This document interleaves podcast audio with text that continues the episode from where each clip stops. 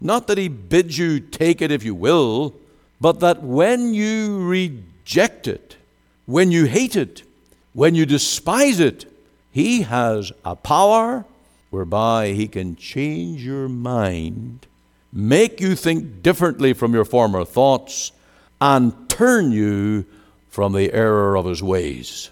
Now that's irresistible grace. And that is the mighty plan and power of the gospel.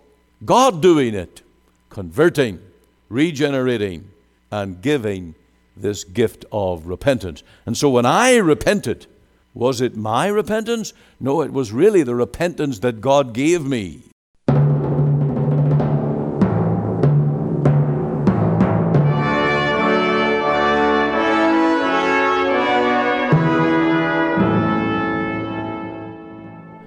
Welcome to Let the Bible Speak. This is Pastor Ian Goligher, and from the Free Presbyterian Church here in Cloverdale, we bid you welcome to join with us as we open the Bible today to let the Bible speak on irresistible grace.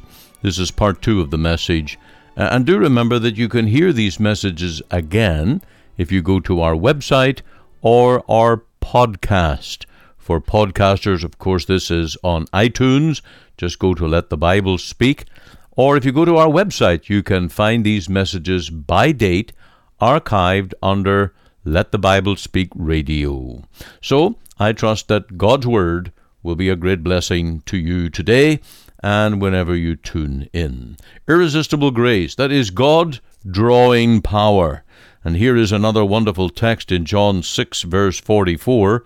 No man can come to me except the Father which hath sent me draw him, and I will raise him up at the last day.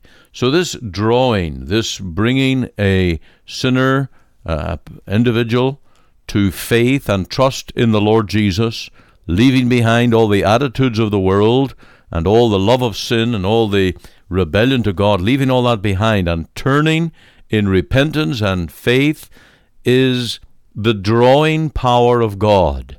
It is not the natural working of the human heart, it is God at work in the human heart. And the Lord promises that all that the Father draws, they come to Jesus, and He will receive them and raise them up at the last day, that none will be lost. This is our message today from the pulpit of our church. Stay tuned with us. May the Lord minister to your heart and draw you to Himself today. So we come now to the second point of overcoming man's rebellion, giving repentance. Now, I spoke about uh, the problem of man's hostility and getting the, the door closed in your face. What is it that makes people want to close the door in your face? Well, Sometimes, uh, when we go with a church invitation, for example, and we say to someone, We'd love you to come to church to hear the gospel. And uh, then you get a little further into conversation as well. What do I have to do? Uh, you would say, Well, you just come along and hear the way of salvation, and we'll pray that God gives you a new heart and that you change your life. Change my life? Close the door. It's over. Now, some people have an idea of church just being a nice ear tickling time, a nice happy time, community spirited and all that. But change my life, give up my, my pet hobbies and things that I love with all my heart. I have to give them up. They're the ways of sin, they would have to give them up.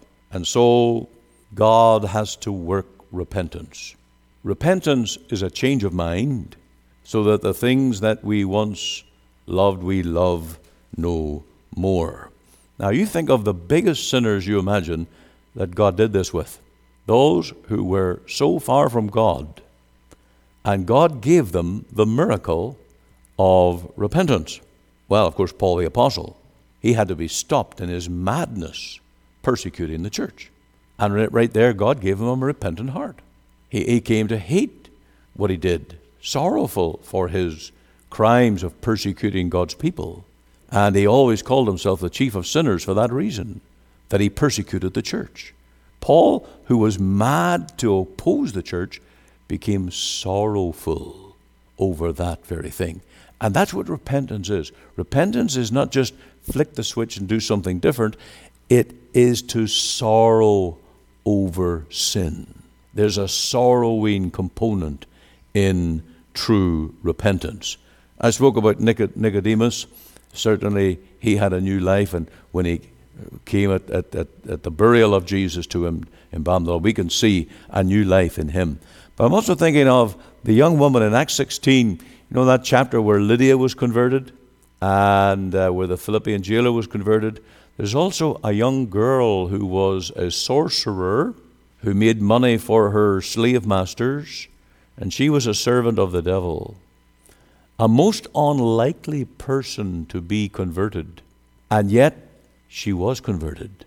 And she turned away from producing whatever these magic things were that her masters were making money off her, she had no more of it. She stopped. And that's what the gospel does it stops people in the track of sin. And it gives them not only a recognition of their guilt, but the power to stop. Think of the woman that was taken in adultery. Jesus said to her, Go and sin no more. This is the irresistible power and call of the gospel. So we learn that repentance is not the product of man's own heart. Repentance is God's gift. And there are some very clear verses about that that directly says that God gives repentance. Turn with me please to Acts 5 and verse 31. Acts 5 verse 31. Him hath God exalted with his right hand to be a prince and a savior, for to give repentance to Israel and forgiveness of sins. There's the word give with the word repentance. It's a gift. God gives repentance. And then Acts 11, verse 18, is another key text on this, where God is the giver or the author of repentance. It doesn't come out of man's own heart. When they heard these things, they held their peace and glorified God, saying, Then hath God also to the Gentiles granted repentance unto life. And so God did it. These Gentiles, they were wicked, dark, blinded sinners, but even Gentiles were granted, given a gift of repentance toward God. Now, what about all those 3,000 converts in Acts chapter 1 and 2 where they were marvelously converted? How, how did they turn to God? All the mass of people who were turned after crucifying Jesus to seek repentance and turn to Him.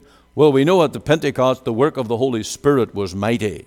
It was when the Holy Spirit fell upon the city of Jerusalem and upon the people, and there were 3,000 converts. Now, what is the work of the Spirit? The work of the Spirit, according to John 16, verse 8, says that when He is come, He will convict of sin, of righteousness, and judgment to come. And it is that work of the Spirit convicting that is the basis of true repentance. You can't have real gospel repentance without conviction. You can't have real gospel conviction unless people say, Well, I don't want to stand at the judgment day and meet God with this burden. I want rid of this sin to convict, judgment, and righteousness. That's the work of the Spirit in the heart. And so we can think of those 3,000 that were converted in the day of Pentecost. What happened?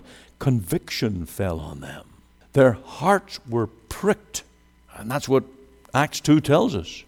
They felt terrible. They realized the horrible thing they'd done. And they wanted to get right with God. They wanted to be righteous. And we are told in Acts 3:26, and I want to give you the direct quote here, Acts 3:26, that the result of Pentecost, men turning back to God, was really God turning them. You read out it here in Acts 3:26. And you unto you first God having raised up his son Jesus sent him to bless you in turning away every one of you from his iniquities. So, could the people at Pentecost take the credit and say, Well, we're glad we caught ourselves on and we repented ourselves? No, their repentance was the fruit of the Spirit bringing conviction and God, by the Spirit, turning them from their errors and their wrong ways, their guilt and their shame, to believing in the message of the gospel. So, who's going to take the glory for this repentance? It's going to be the Lord. He's the one that turned them, He's the one that sent the Spirit to them. He's the one who gave them the gift of repentance. And so it is a mighty work of the Lord. Here's a quote from Mr. Spurgeon. It's a very short one, but I think it hits the mark. I take it that the highest proof of Christ's power is not that he offers salvation, not that he bids you take it if you will, but that when you reject it, when you hate it, when you despise it, He has a power whereby He can change your mind, make you think differently from your former thoughts, and turn you from the error of His ways. Now that's irresistible grace. And that is the mighty plan and power of the gospel. God doing it, converting regenerating, and giving this gift of repentance. And so when I repented, was it my repentance? No, it was really the repentance that God gave me. It was really the conviction that God put in my heart. And when I cried out for cleansing from my sin and freedom from it, it was me exercising the gift of repentance. Now, it was my repentance. I did the calling. I pleaded for mercy. But I know from the Word of God that behind anything that I did, there was this irresistible power, this sovereign, gracious working of the Spirit. Now, the last thing to look at here now is faith. God overcomes our denials and our doubts by bestowing faith. And God has to obviously overcome all the doubts, all the questionings, all the denials, all the atheism, all the arguments that man puts up. And so, how does he bring a sinner to faith? How does he bring him to actually believe? Well, let's look at some verses here. Firstly, John 5, verse 40. John 5, verse 40. Here is man left to himself, and ye will not come to me that ye may have life. so, there's no faith there, there's no desire, there's no interest, there's no burning cry to get right with God. Ye will not come to me that ye may have life. Then, chapter 644, it says, No man can come to me except the Father which hath sent me draw him. And so we see this impasse. Here is God providing salvation. He has sent His Son to die for His people, but they don't want to come. They don't want to believe. They will not believe. They deny and doubt and go through all of that. So, what is the answer? Well, God has to give the miracle of faith. And faith is the gift of God. Now, we're in John's Gospel. Let's go back to John 1, verse 12. And we'll see here that faith is indeed the gift of God. As many as received him, to them gave he power to become the sons of God, to them that believe on his name. Now, that verse 12 ends in a colon. And our translators in our Bible used a colon there because the sentence uh, goes right into verse 13 you can't understand verse 12 without verse 13. Which were born not of blood. Now, we're not talking about natural birth. We're talking about supernatural spiritual birth here.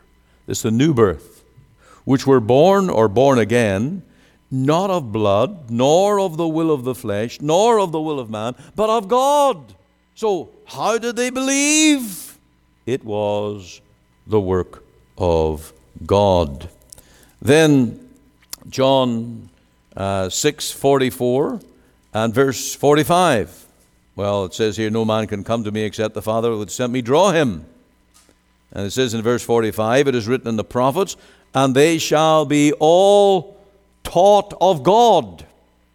So here are these people who will not come, and then they're taught of God, and so they want to come. Now, in Acts 14:27, there's another outstanding text that uh, certainly establishes this, and it says, "And when they were come and had gathered the church together, they rehearsed all that God had done with them, and how He had opened the door of faith unto the Gentiles." Now, that's not Paul. Paul didn't open the door. God opened the door of faith to the Gentiles. And then there's that text we all know saved through faith. Uh, by, it is the gift of God, not of works. And so the Bible is replete with verse after verse after verse and statement after statement that shows that our salvation is the operation of God by His Spirit in our hearts we cannot boast and say, Well, aren't I wonderful because I believed? Am I wonderful because I chose the Lord and I came to Him? I only did that because He was operating, working within my heart. And there's a verse that speaks about that operation in Colossians 2 through the faith of the operation of God. Colossians 2:12. It's a great text. Through faith of the operation of God. And so, without a shadow of doubt, faith is God's gift. God did not offer salvation and say, God said, Well, I did my part, man has to do his part. That's not the, the gospel the Bible presents. The Bible presents the gospel as something that God is the author of it, He's the finisher of it. And when He chooses and sends his Son to save his people when his blood is shed for them, then he sends his Spirit to operate within the heart and to draw them savingly to know the gospel and to accept the gospel. Now, here's a little bit of homework for you. Uh, as I wrap up here today, I want you to think about doing something. I want you to read through the New Testament now, you don't have to read it all. All you need to do is read about the first five verses in every one of the letters 1 Corinthians, 2 Corinthians, Philippians, Colossians, Thessalonians, and then Timothy and Titus, um, Hebrews, Peter, and so on. And when you read the, you know, the, the, the prescript, the introductory statement that is often given in these letters, you will see how the writers address believers as those chosen of God, elect of God, um, accepted in the beloved. There are many different terms used, but it adds up to the same thing that salvation is God's plan from beginning to end by which men are brought to believe and be saved and trust the Lord. Now, what does that mean for us today? This means that we should never be discouraged when we're preaching the gospel. We are living in a very hard time to be a gospel preacher or to be a gospel church. We've got empty seats. It, it, shows, doesn't it?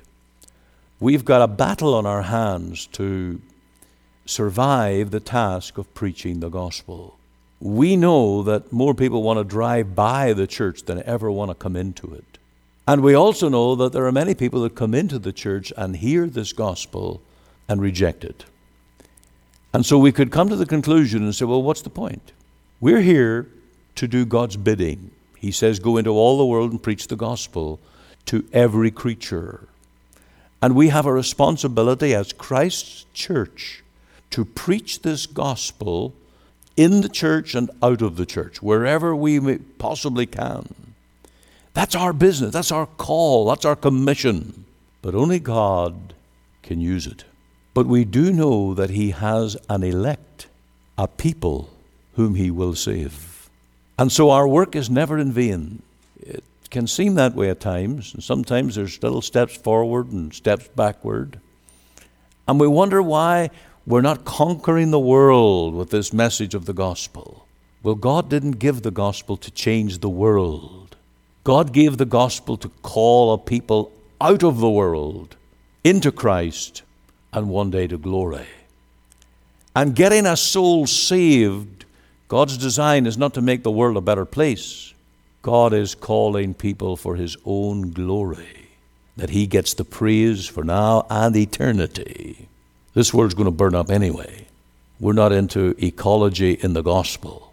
We take care of what we can, but this world is going to burn up. Our work is to preach this gospel with all our hearts and do so with passion that men may know that God has sent us to preach Christ and preach the way of salvation. And we've got to trust the Lord. Whether it's many or few, we just trust the Lord to work His sovereign purpose. And when we come to prayer meetings to pray and ask God to revive His church, to touch the hearts of men, women, and young people with the gospel, which we do, we pray in faith. Not in faith that the world's full of nice, good people, but in faith that God has a program, God has a purpose, God has a ministry that He's going to fulfill. And we have the privilege of being a part of that. And so we pray, Lord, work your will. Lord, let your will in heaven be done on earth as it is in heaven. Let your program be filled out in this ministry that you've called us to. You've put us here to preach your word. Lord, work out your will. Turn the hearts of men. Save the lost. Bring glory to your name by adding to the church and by preparing men for heaven. That's the mission. And with confidence we can pray. Not, Lord, everything depends on men. No, it's God's program and we have confidence that on the eternal day it will shine. You haven't seen anything yet of what God is going to do. And when we get to glory, we'll tell the story of all the Lord has done. Come, ye sinners, poor and needy, weak and wounded, sick and sore. Jesus ready stands to save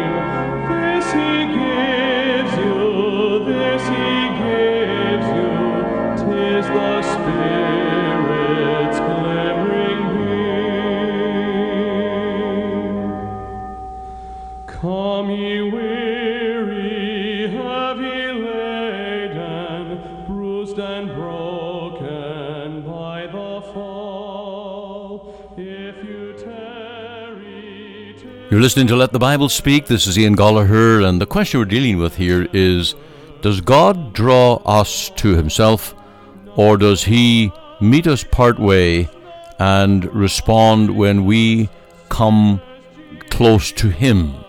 Are we returning to the Lord and going to Him in our own mind, our own energy, and then the Lord takes us in? Another way of putting this is salvation an offer?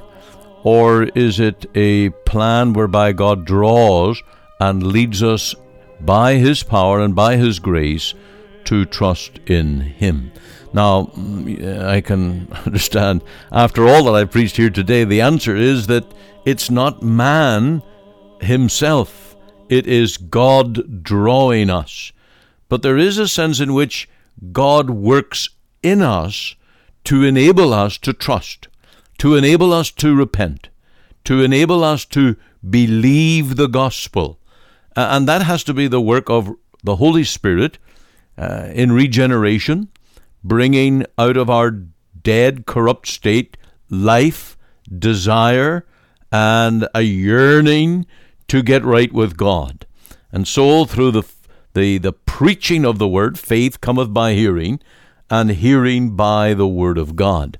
And as that word is read and that word is preached, God works by his Spirit to put that longing and that new desire to be saved, to be a Christian, to walk with God and serve him all our days, and thereby one day dwell with him in glory. I wonder, has that happened to you? Or is there this burning in your heart, but you've never settled the question of coming trusting in the Lord? If the Lord is ministering to your heart, just bow the knee and trust Him. Call on Him to be your Savior. And certainly, if I can be of any personal help, feel free to give me a call 604 576 1091. I look forward to hearing from you. Now, stay tuned as we come to the closing announcements. You are listening to Let the Bible Speak, the radio broadcast of the Free Presbyterian Church in Canada. This is Pastor Ian Goligher. If you missed part of today's program or would like to hear it again, you can find it archived by program date on our website. Just go to www.ltbs.ca, CA for Canada. There you can read my blog, find my Bible study notes, audio and video sermons, as well as helpful articles. Or you can go to our podcast on iTunes. We're on the air Sundays at 9:30 a.m. for our full church broadcast and Monday to Friday 5 a.m. and 5 p.m. on this station to bring you the gospel from our Free Presbyterian Church here in Cloverdale. We also invite you to our church services on Sundays 10:30 and 6 p.m. Through our website you can listen and view to our online services at 10:30 and 6 p.m. Make it your Sunday worship. Click on the Live Now button on the home page of our website. Or if you would like to talk with me one on one as a pastor, please give me a call. The phone number is 604 897 2040. The mailing address is 187 90 58 Avenue, Surrey, BC, V3S 1M6. We're located just two blocks north of number 10 Highway on 188th Street. Our website again is ltbs.ca, you can join us Monday to Friday, 5 a.m., 5 p.m., here on the station as we let the Bible speak.